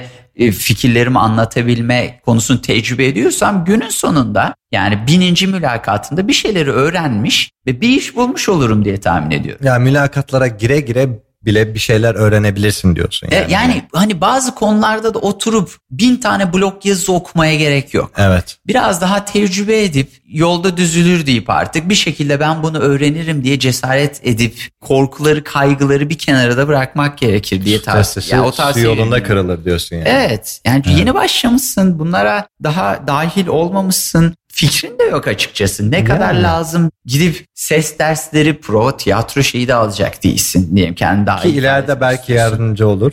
Onu İleride evet, işte. İleride gerçekten yardımcı olabilir bu ses Bunlar- dersinden tut. Ben de onu diyecektim. Az önce dedik ya sosyallik işte çok şey değil. Fakat ben kendimi böyle devam ederek VP pozisyonda, yönetici pozisyonda göremiyorum. Çünkü insanları eğlendirmek, insanların ilgisini çekmek, Motive etmek. motive etmek evet. O, Bana söz hakkı doğuyor burada yalnız Evet. bir saniye. Ee, şey- senin, senin lehine bir şey söylüyorum Ha, senin yok, dediğine. ş- şöyle düşünüyorum ben şimdi sen dedin yani öğrenmesi zor şeyler. Ben yine şey konusuna gireceğim yani bunlar yine alışkanlık edinmeyle ilgili bir şey yani. İlk başladığın zaman e, mesela arkadaş edinmek bu bir alışkanlığın olsun. Hemen git Ama bazı insan fıtratı müsaade ediyor fıtratın yok ama değiştirebilirsin. Yani mesela Selman dedi ki her kimse mükemmel doğmuyor dedi. Hani burası çok güzel bir şey. Mesela bazı insanlar matematik, fizik dallarında çok daha böyle bir eli aşina oluyor. Ama bazı insanlarda biraz daha sosyal yönü çok güzel oluyor. Mesela bir Young Sheldon falan filan Evet. dizisini izlediyseniz iki tane kardeşi yansıtıyorlar. Bir tanesi matematik alanında çok iyi. Öteki ondan çok daha büyük insanları çok güzel manipüle edebiliyor. Ben şöyle düşünüyorum. Yani bu, bunun düşün. tabii eğit- tabii ki de eğitilebilir olduğunu Tabii ki de eğitebilir. Onu Şimdi şeyini yapmıyoruz da hani- konumuz komünikasyon ve insan Evet. skillleri olduğu için ben bu konuda insanların bazı e, özelliklerini bir alışkanlık haline getirip işte dediğim mesela arkadaş edinme gibi veya ne bileyim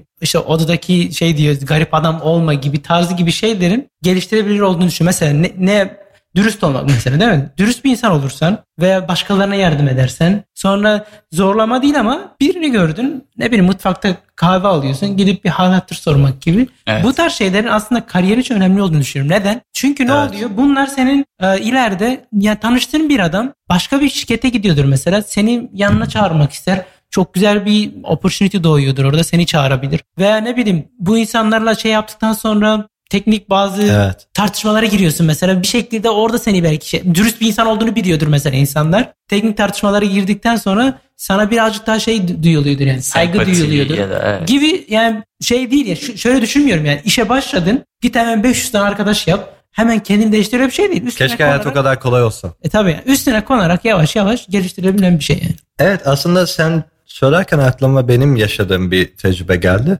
Ben mesela yaklaşık 6-7 yıl önce ben ilk Silikon Vadisi'ne gelmiştim. O zaman mesela LinkedIn'den Silikon Vadisi'nde çalışan ileride örnek olarak görebileceğim insanlarla konuşuyordum. Mesela bu insanlardan bir tanesi de Apple'da çalışıyordu. Tamamen LinkedIn'den şans eseri bir mesaj atmıştım. Ha merhaba işte ben de işte Apple'da ileride inşallah çalışmak istiyorum vesaire. Ondan sonra ve şey hani sizinle tanışmayı çok isterim diye bir mesaj atmışım ve çok güzel bir e, geri bildirim aldım. Ve oradan da mesela gidip onda beraber Apple'da bir yemek yemiştik. Ondan sonra şans eseri 6 yıl sonra tekrar ben şu anda. Apple'da çalışıyorum. Aynen, sana yardımcı Hani olmuştur belki. Aklımın ucundan bile geçmezdi açıkçası böyle bir şeyin olacağı. Ama oldu yani hani işte hangi Tabii kapının ne şey, hani- ol- açacağını bilmiyor. Tabii hangi ama- anahtarın ne kapıyı açacağını bilmiyorsunuz. O yüzden de mesela yes man olmak lazım diye Aynen.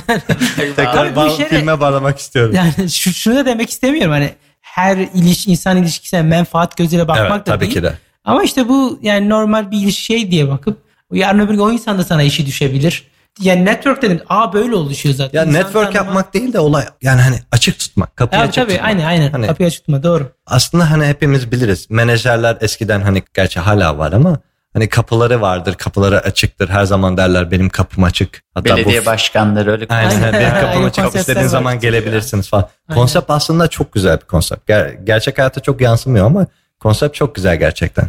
Şimdi komünikasyon ve insan yetenekleri de, dediğimizde bir tane daha bir konu daha var. Ona da ben değinmek istiyorum. Aslında bu birazcık daha kendini geliştirmiş, daha yeni başlayan insanlar değil de, daha yeni başlayan developerlar değil de ileride. biraz bir iki adım daha ileride olan insanların Hafif tecrübeli. hafif tecrübeli kariyerinin gelişmesi için şöyle bir noktaya dikkat etmeli lazım. İnsan genelde bunu yapamıyor. Kendinin daha az tecrübeli insanlarla konuşurken birazcık da saygılı bu insanlara karşı konuşurken birazcık da sabırlı olmak lazım. Ben kendim de yapamıyorum. Saygılı konusunda problem yaşadığımı düşünmüyorum ama sabır konusunda biraz hakikaten insanın çaba göstermesi gerekiyor. Evet. Bazen çünkü bir şey anlattığın insanlara anlaması çok zor zaman alıyor ve belki Peki sen anlat- sabırlı olmadığın takdirdeki problem ne? İnsanların sana bakış açısı değişecek ve senin kariyerine... Kendin için, ke- senin kariyer için de iyi değil bence. O konuştuğun kişinin kariyer için de birincisi iyi değil zaten. O insanın yani şevkini kırıyor olabilirsin. Peki şirket içinde korumaya çalıştığın bir statün, bir prestijin var mı? Yani hani öyle bir şey var mı yoksa bir hayal ürünü mü? Yo bence bunlar kariyerinin gelişmesi için ileride ne bileyim menajer olmak istiyorsun bir Tabii o, o noktada O mesela çok sabırlı değilsen, aynen. hemen parlıyorsan çünkü yarın öbür gün şey bir soracaklar. noktada kendini Aynen, gösterir senin ve takım seni... arkadaşlarına soracaklar ne düşünüyorsun bir insan? Evet. Senin menajer mesela menajer yap, menajer olmaya çalışıyorsun. Aynen mesela öyle bir derdim var. Sabır çok önemli Tabii. bu konuda. Ve bir yandan da hani kritik muhakeme dediğimiz şey de çok önemli. Yani onun ikisi de arasında bir denge kurabiliyor musun? Dediğin gibi.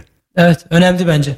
Neyse Evet. bu konuyu bence geçelim artık. Evet. e, Kişisel şimdi gelişime girelim burada? ben de evet çok güzel bir şekilde özetlemek gerekirse hani ilk başta çok güzel bir yazılımdan bahsettik. Önemli olan programlama mı yoksa programlama konseptleri mi? Ondan sonra e, sonra kariyere girdik. Bu kariyerdeki çok değişik karşınıza çıkabilecek konulardan bahsettik. Sonradan komünikasyona girdik. Komünikasyonun öneminden bahsettik ve üçümüz de çok farklı örnekler verdiğimizi düşünüyoruz bu konu hakkında. Çünkü üçümüzün de aslında gerçekten geçmişi çok farklı ve e, en sonunda da kişisel gelişim. Yani sırf yazılım hakkında değil veya iş hakkında değil de hani kendinizi insan olarak nasıl geliştirebilirsiniz ve bu insan olarak geliştirmenizin sizin işinizdeki faydalarından bahsedebiliriz mesela. Yani bu biraz daha tabii ki yazılım hakkında olacak. Ee, yazılım ve kariyer geliştirme ile alakalı olacak. Ama bir yandan da tamamen yazılım dışındaki şeylerden bahsedeceğiz. Sen ben bu konu hakkında mesela ne düşünüyorsun? Şimdi klişe şeyler var. Yani bu yeniliğe açık ol e, bahsetmek istediğimiz şeylerden biri. Belki kulağa çok şey geliyor. Şimdi yeni başlayan Gerçekten birinin... klişeymiş. Evet bayağı bir klişe yapmış oldum ama yeni başlayan biri için belki çok şey değil ama bu işte çok farklı farklı bahsettik bunu. İşte konfor alanının dışına çıkma, işte gidip yeni şeyler öğrenme. Hı hı. En azından bun, sinyallerin bunlara açık olması, bunları göz önünde bulundurmak güzel olur. Fakat bana daha önemlisi şu geliyor. Biraz son zamanlar kafa yorduğum, beni rahatsız eden bir konu. Kişisel gelişimde ileriye götürecek noktalardan bir tanesi de zevk alma. Yani yaptığın aktivitenin senin psikolojik yönünü pozitif etkilemesi. Evet. Yani sen tamam e, zorlu bir ortamda güçlenmeye çalışabilirsin ama kendini sürekli o şeye Stres olmak. o, o, o sürekli si- gündelik evet. stres. Ya o artık pozitif etkisini yitirmeye, aksine yıpratmaya ve uzun vadede sürdürülebilir olmama şeyine sebep olduğu için aksine daha büyük sorunlara yol açması mümkün. Şimdi şey diyeceğim, e, bu yolculuktan zevk alma. Hani sürekli kendini geliştir demesi kolay. İşte sürekli git e, Yeni bir ye- şey öğren. Evet de ya da git yeni mental olarak yani psikolojik olarak bunun bir ağırlığı var. Bunun bir maliyeti var. Bazı noktalarda geri adım atıp biraz daha belki tezat bir şey kişisel gelişimde bahsetmek iyi planladığımız konuların biraz dışına çıkmış oldum belki ama biraz da zevk alıp kendi üstüne mental sağlığına o kadar da şey yapmamak ideal olur gibi geliyor. Şimdi ben kendi adıma hep bunu sorguluyorum. Tüm bu bahsettiğimiz tavsiye niteliğinde söylediğimiz şeyler ben benim kariyerimi pozitif etkilediğini düşünüyorum. İleriye götürdü ama ne maliyetle? Yani insanlar arası ilişkiler tezat argümanlar oluyor ama belki bunları sorgulamak güzel olabilir. Neyse ben ben çok uzun uzun tutmayayım. Siz size lafı Aslında bırakayım. güzel bir noktaya değindi. Ama şeyi çok merak ederim. Hani ileriye götürdü ama ne kostuyla? Hani ne aldı senden? Bu İşte bunu aslında anlayamıyorum. bu yani aslında kişisel gelişim adı altına o kadar şey koyuyorsun veya ki. bir insanın en çok öğrenmesi gereken şey. Hani ben bunu yaptım ama bana neye mal oldu? Hani mesela bunun hakkında güzel bir örneğin var mıydı acaba? Ş- şö- şöyle örnek verebilirim. Kişisel gelişimi hem teknik meseleleri hem teknik olmayan şeyleri dahil ediyoruz ya. Sürekli bu uğurda harcanılan bir ömür var. Yani Evet. en verimli çağlarımdayım. Mental olarak işte akıl sağlığım yerinde, fiziksel sağlığım yerinde. Fakat kariyere ya da bu teknik şeylere o kadar yoğunlaşmışsın ki e, acaba uzun vadede biraz daha bunları dikkatli yönetebilsem, biraz daha geri adım atabilir, biraz daha bilinçli davransam uzun vadede öne geçebilir miyim? Daha berrak bir düşünce, daha berrak bir mantaliteyle, daha iyi bir, güçlü bir psikolojiyle bu problemlere yaklaşıyor olsam acaba beni şey yapacak mıydı? Benim de kişisel gelişimden anladığım, onu söylemeye çalışıyorum. Biraz da bu. Bunları göz önünde bulundurarak kişiselimi geliştirmeye gayret etmeye çalışıyorum. Anlıyorum ki yani hani o kadar şu anda mesela yazılımın içerisindeyiz ki acaba başka bir şeyle de hani sadece o kadar yazılımla uğraşıyorsun ki yani başka bir şeyle de uğraşsan başka bir sonuç elde edebilir misin yoksa e, belki de yani bunu, hani bunu bu anlayamıyorum. senin için optimum bir yol mudur Evet. yoksa hani farklı bir şey midir? Sonuçta hayata bir kez geliyorsun ve bu yaşta sadece bir kez olabiliyorsun ve hani diyelim ki 45'ten sonra hayat yok. Doğru şeyi yapıyor musun diye Evet. kendini sorguluyorsun. İşte ben de bu düşünceleri, bunları sorgulamayı kişisel gelişimin içine koyuyorum. Evet çok doğru. Yani bu- bunları yaparak belki bunları sorgulayarak zor kararlar alarak belki bir sonraki seviyeye geçebilirim. Daha büyük bir etkim, daha büyük bir katkım olabilir. Peki, bulunduğum topluma. Çok güzel. Sizin ikinize de bir sorum olacak ama bundan önce Burhan'ın da aslında bir bu konuda ne düşünüyor çok merak ediyorum. Hani bu kişisel gelişim hani yazılımın dışında ve yazılım da dahil mühendis kendini nasıl geliştirmeli? Genel olarak bir holistik genel bir açış açı olarak baktığımızda insan kendini nasıl geliştirmeli? Şimdi önce Selman'ın dediklerine bir yorum yapmak istiyorum. Evet. Şöyle bir şeyler okudum bu son zamanlarda popüler olmaya başladı. Birkaç yerde de görüyorum artık. Sen ne kadar çok okuyorsun. Aynen okuyorum ben bu arada bayağı Evet, bir. Çok şükür. Şimdi yıllarca bize şey denildi yani sevdiğiniz şeyi yapın. Evet. Bir işte neyi seviyorsanız o işte gidin diye. Şimdi son zamanlarda yeni bir popüler bir söylem var. Bunun aslında çok büyük bir yalan olduğunu, hobi ile işin aslında çok farklı şeyler olduğunu söylüyor. Yani iş aslında para kazanmak için yapmak zorunda olduğumuz bir şey yani bunu kabul et diyor. Hobin de iş dışında yapabileceğin şeyler. Dünyada 7 milyon insan olduğunu varsayarsak ki Aha. öyle ve her gün artan bir şey. Aynen her hepsi hepsinin Aslında gerçekten çok doğru bir şey söyledin Aynen çünkü bence 7 de. milyonun kaç farklı hobisi vardı. Yani insan O her... her hobi iş olmak zorunda değil Ama yani. çok başarılı insanlara bak. Öyle O- midir? Yani adam onu para için ya da hayatta kalabilme içgüdüsüyle değil, inanılmaz zevk alıyor. Ya da işte hani Ama şöyle, o insan- o zevk insanların- aldığı için mi? O insanların ben şöyle bir şey geldi. söyleyeyim ben. O insanların hobisi genelde o başarılı insanların hobisi ne hikmetse karşılığı var ekonomiyle piyasada. Evet. Adam mesela örnek Elon Musk'ı biliyoruz değil mi? Hobisi ne bu adamın? Eşek gibi çalışmak. değil mi? Bir Sürekli. dakika bunu hobi diyebilir misin? Bu Hobi, yani hobisi hobisi değil. artık şey bu adamın hayatı bu yani. Yani biraz genelleyelim. Bence şey diyelim. Hani mesela İşte Bill meslek Gates. ve hobisinin ayrımı yok. değil Ayrım mi? yok işte. İşte bu adam başarılı oluyor. Şimdi bu güzel bir örnek mi? Ne açıdan bakıyoruz? Yani Hani kariyer diyoruz ya, açısından sen dedin ya, gayet yok. başarılı. Ya Finans. şimdi Yok, hani başarılı ama- aşk hayatına bakarsak çok başarılı değil. Çok- o Sonra ayrı. iş hayatına bakarsak Şimdi çok yok, başarılı. Diyorsun ya başarılı insanların çoğu hobisini bir şekilde işine entegre edebilmiş insanlar. Ben de diyorum ki bunun nedeni çünkü o insanların hobisinin piyasada bir karşılığı var. Piyasada para yapmak için bir karşılığı var. Benim dediğimde hobi kavramı yok. İlgilendiği bir şey var. O ondan zevk alıyor, onu yapıyor. İşte Ve- her insanın diyoruz ki 7 milyar insan var dünyada. Yo, dünya geneline zaten bunu Gene ya- bak evet. senin bahsettiğin hobin nedir mesela? Top oynamak tamam mı? Mesela örnek. Onun realitesi yok karşıda yani futbolcu olamaz. Karşılığı var. Ya Futbolcu var da zor, çok olursun. zor. Yani peşinde Olamazsan hiçbir gitmişsin şey olamazsın olamadı. diye Ben herhangi bir örnek. Başka Şu bir noktada katılıyorum. Yani hayatta kalabilmek için, çalışmak lazım yani yapacak başka bir şey yok. ettirebilmek Aynen. için hayatını yap. Onu hobiden ayırıp dışarıda onu bence idame ettirebilirsin yani onu düşünüyorum. O zaman hayat ne olmalı senin için diye sorulara giriyoruz. Yok. Bence. Neyse bu konuyu bence kapatalım. Neyse. Kişisel gelişime girelim. Evet, Kişisel, kişisel gelişim deyince benim aklıma gelen yani insanın öğrendiklerini paylaşması bence çok önemli bir şey. Ve öğrendiği bence pekiştiriyorsun bir şekilde başka insanlara aktararak başka insanlara bunu şey yapar. Ne Yani örneklerden bir pekiştirmeleri için mi önemli için bir, yoksa oradan bir haz da alıyorsun aslında başkasına aktardıktan sonra aynı öte yandan da işte daha da iyi öğrenmiş oluyorsun. Bunu mesela güzel örneklerden biri bir tavsiyelerden biri mesela şey denir mesela her gün bir blog yazısı yaz denir filan mesela. evet, Birkaç Selman yer- yapıyordu galiba. Selman aynen oraya girecektim ben de. Her- Selman her gün çok ağır Her da. gün değil de Düzenli Aynen belki. düzen. Şöyle bir şey var aslında. Şöyle bir taktik var. Her gün mesela o gün ne öğrendiysen küçük böyle bir blog yazısı şeklinde yazan birkaç e, blogger var burada benim takip ettiğim. Adam ne bileyim çok yani entel kunte yani JavaScript'in Şunu öğrendim. e, aynen onu öğrendim. Onu İncinin İnci, dediğimiz. aynen incinin cıncığını alıp anlatıyor. Selman aslında burada, burada ben ona birazcık şey yapmak istiyorum. Uzun zamandır blog yazıyor. Liseden beri mi? Üniversiteden yandan beri mi? da YouTube'da yapıyor da sonradan blog'u devam ediyor musun? Ben YouTube'dan sonra? bu- Blog'u ilk lise zamanlarından üniversite yeni başladığımda yazmaya başladım. WordPress kendi pla- sistemimi Kişisel gelişime etkisi oldu mu mesela sence onun? Şöyle yani bunlar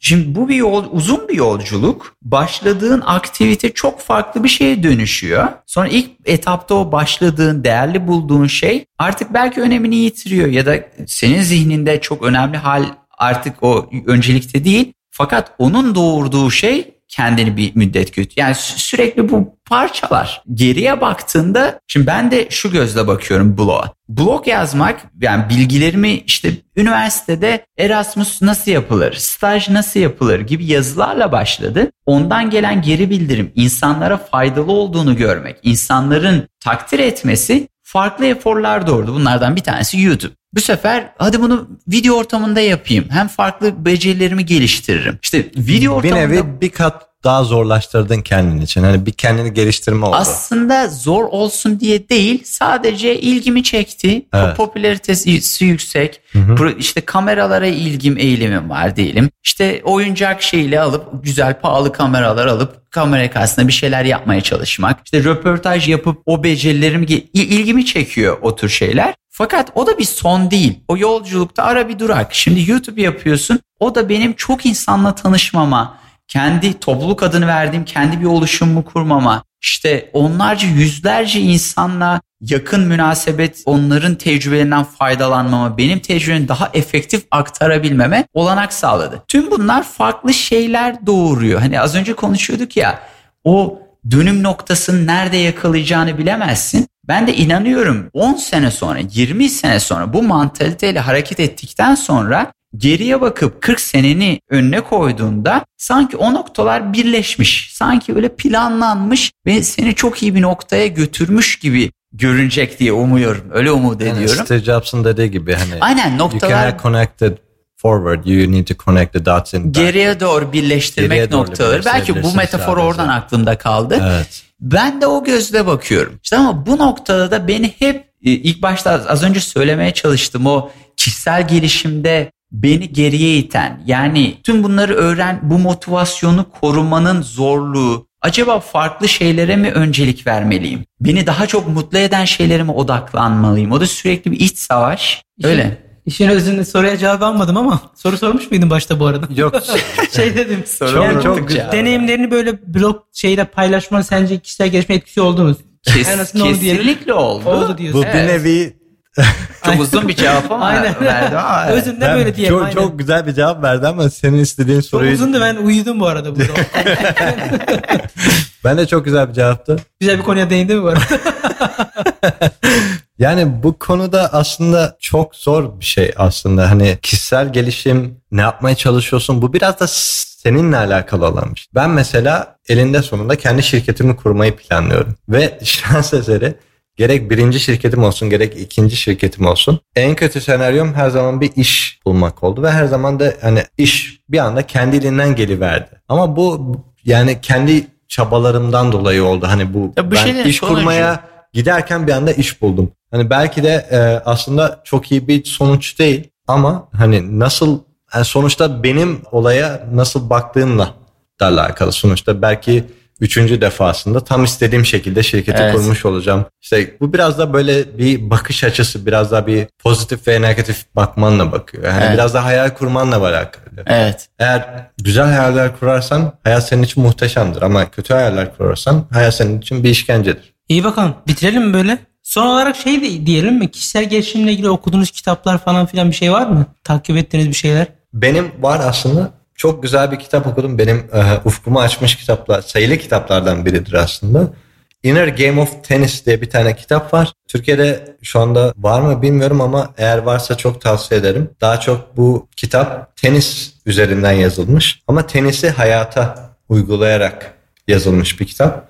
Ve çok hoşuma gitti yani hani gerçekten ben aslında tenis çok az oynamışımdır ama hani bütün konseptleri anladım ve hani benim çok ufkumu açan sayılı kitaplardan biridir. Mutlaka tavsiye ederim. Onun dışında sizin e, bahsetmek istediğiniz bir kitap var mı? Ben kitap yok ama şunu söylemek istiyorum. Bu minimalist yaşamla alakalı belki dinleyenler bu konsepte aşinadır. Ben şunu hayatımda yani kişisel gelişime belki örnek verilebilir gayret ettiğim şeyler. YouTube'da böyle bir iki takip ettiğim YouTuber var. Matt Diavala diye bir adam var popüler. Onun Netflix'te belgeseli falan da var sanırım. Bu daha az şeyle daha mutlu olabilme konsepti çok ilgimi çekiyor. O konuda çok gayretim var. E, gardırobumun yüzde 60-70'ini boşalttım diyebilirim. Gitgide en azından giysilerle başlayıp biraz daha böyle az şeye kanaat edip mutluluğu yakalayabilme güdüsüyle.